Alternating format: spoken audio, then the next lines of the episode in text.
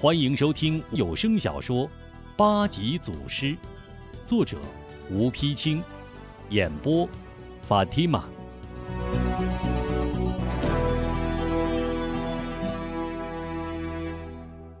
第十八回，提督府许人识韩经，贾小娇自缢断亲情。贾夫人抱着晶晶哭成泪人。孩子，这些年你在哪儿呀？都快把娘给想死了。贾怀见女儿已经长大成人，又是这般俊俏，喜得忙擦眼泪。夫人，快别哭了，女儿已经回来了，你也不好好看看女儿，你看女儿都长成大姑娘了。贾夫人被贾怀一提，这才忙擦眼泪，两手抓着韩晶双臂，上下打量起来。哟，可真是光顾流眼泪了，还没看见我女儿，果然出落得让娘都不敢认了。韩晶微微一笑：爹娘，这么多年你二老身体可好？好好，什么都好，就是啊，想我的女儿。贾夫人不等丈夫答话，早已满脸笑出花来，接道：你爹的银子都堆成山了，你说你要不回来，这些银子留给谁呀？贾怀听夫人当着人们提到银子，一皱眉头，连忙笑着拉一把夫人：看，光顾高兴了，还不快领女儿到后堂说话。贾夫人顿时醒悟：哎呦，你瞧我可真是乐糊涂了，走走走，女儿快随娘进府到后堂说话。贾怀夫妇一路拥着韩晶，乐得合不拢嘴。韩晶不时偷看贾怀和四周，悄悄摸摸腰中暗藏的尖刀。一入后堂，贾夫人越瞧女儿越高兴，更是絮叨个没完。瞧瞧我的女儿，怎么也跟大男人似的，背着口宝剑，怪吓人的。快，娘给你摘下来，歇歇身子啊！说着，便替韩晶摘下了背上的宝剑。韩晶待贾夫人摘下自己的宝剑，不动声色将剑接过来。见贾怀踱步背过身去，猛然拔剑出鞘，刚要动手，突然一大帮丫鬟婆子叽叽嘎嘎闯了进来。恭喜老爷夫人，哎，娇娇小姐长得可真漂亮呀！丫鬟们叽叽喳喳嬉笑着，婆子们自然更会拉近乎。小姐还认得我老婆子吗？小时候我们可都抱过你呀！韩晶悄悄将剑推入鞘中，腼腆的一笑，轻轻摇了摇头。贾夫人笑着向丫鬟婆子们扬了扬手：十多年了，小姐哪还记得那么清楚呀？今儿老身高兴，一会儿给你们开赏钱，都先下去吧，让小姐好好歇歇。丫鬟婆子们正在嘻嘻哈哈往外走，正好与特意赶来的许人边豪碰个对面。嚯，你们这些下人腿可真快呀，都跑到我跟边大人前面了。许人奸笑着走在前面，边豪也在后面粗声粗气地嚷嚷：小姐在哪儿呢？来，先让我看看长高了没有。贾怀掩饰不住内心的高兴。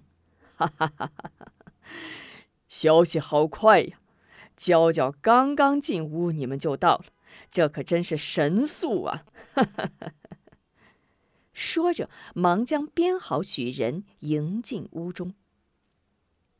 贾夫人一拉韩晶的衣袖：乖女儿，快去见过你边叔叔、许叔叔。韩晶一见许人便心中一慌，听到贾夫人吩咐，只好硬着头皮过去道个万福。小娇见过边叔叔、许叔叔。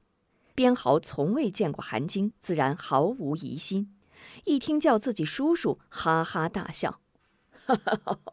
嗯，哈哈，不要拘礼，快说说这些年你是怎么过来的。许仁则不然，本来就生性多疑，又确实见过韩荆，故而一见韩荆就觉得似曾相识，一边心中嘀咕，一边随手搭话：“哦，小姐年纪轻轻，经历不凡啊，快讲给我们听听。”韩荆假意难过，摇头推辞：“哎，伤心之事不说也罢。”贾怀笑道：“娇娇，这些年你二位叔叔为了寻找你，可没少费心思。快来说说，我和你娘啊，也正闷着呢。”“对，我这儿正闷着呢，快跟娘说说。”贾夫人在一旁连声附和。韩荆见许仁两眼转来转去，紧盯着自己，众人又一劲儿逼问，只好手帕遮面，假装悲伤：“哎，说起来都是女儿苦命啊！那日我和边许三位公子上街玩耍，别人无事，偏偏叫我碰上了拍花女。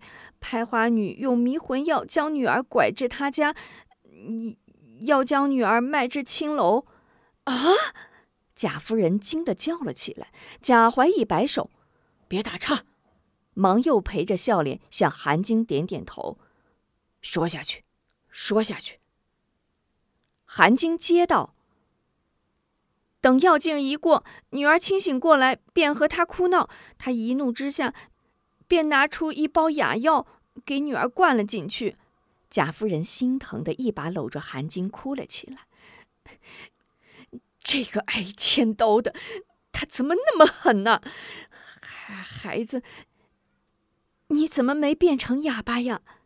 贾怀也忙扭过身去，以袖拭泪。只有许仁仍是不动声色的紧盯着韩荆问：“是啊，你怎么没变成哑巴呀？”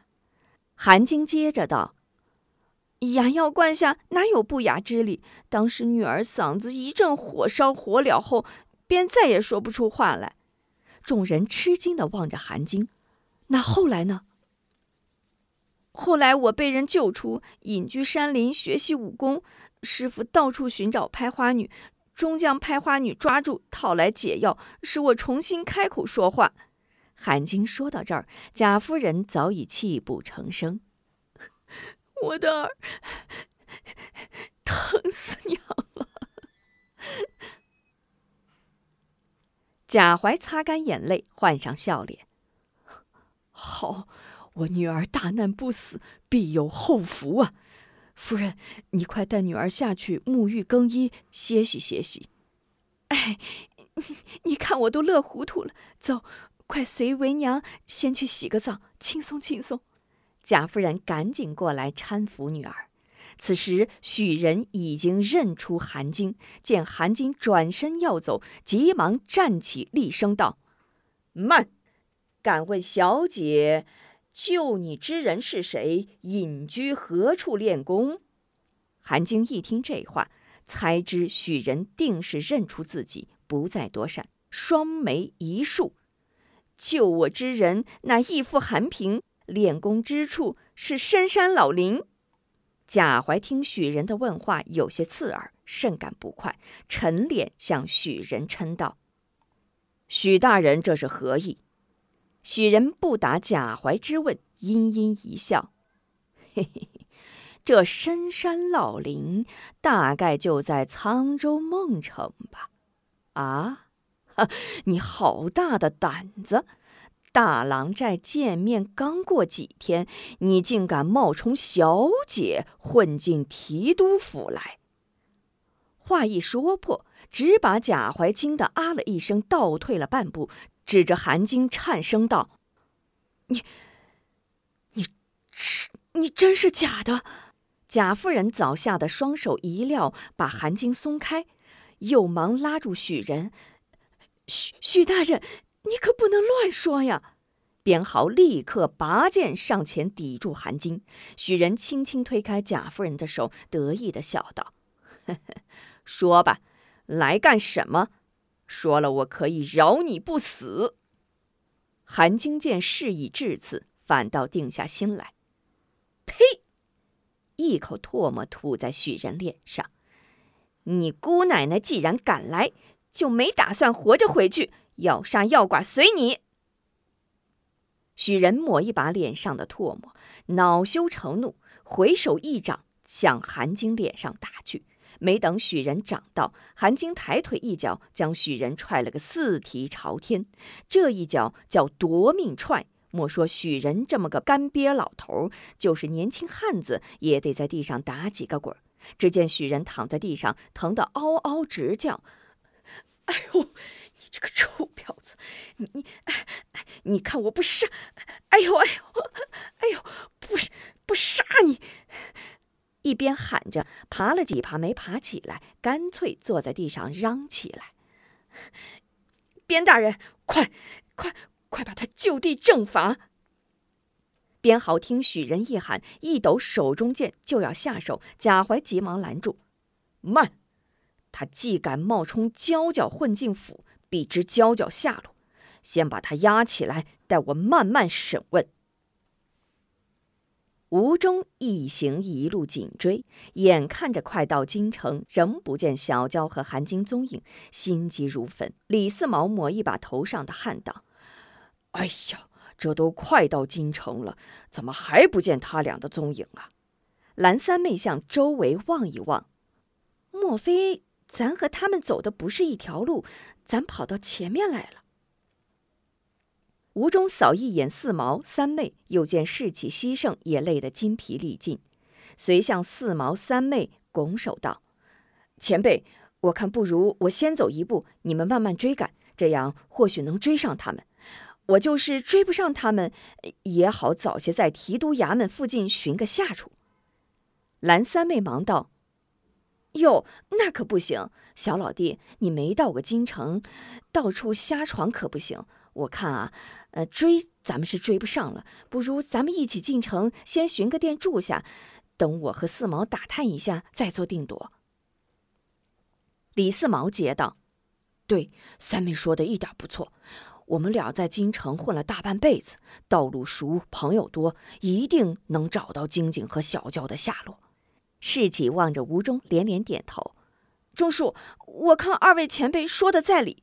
西盛扫一眼蓝三妹道：对呀、啊，忠爷，你平时不让我乱闯，这回你自己到京城乱闯，要是被拍花的拍去怎么办呀？众人扑哧一笑，打破沉闷。吴忠虽然心急，也只好依了大家，不过脚底下并未放慢，一路疾行，天刚日落便进了京城。李四毛路熟不用打问，带着大家一直来到永安客栈。永安客栈掌柜的姓胡名伟，拳脚利落，为人仗义，素与江湖豪杰交好。四毛三妹每次来京多住此店，从未出过差错。今日胡掌柜见四毛夫妇又带来三位客人，一经介绍方知是吴忠吴壮士一行，连忙招呼小二张罗上访。众人见胡掌柜热情周到，待客如宾，放下心来。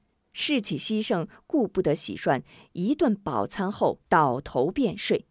吴忠和李四毛蓝三妹待店内诸房客尽，便把胡掌柜悄悄喊来，细细打听，方知贾怀边豪已经班师还朝，许仁也回了京城。严真四处搬兵，贾府戒备森严，如临大敌，莫说报仇，就连进府都比登天还难。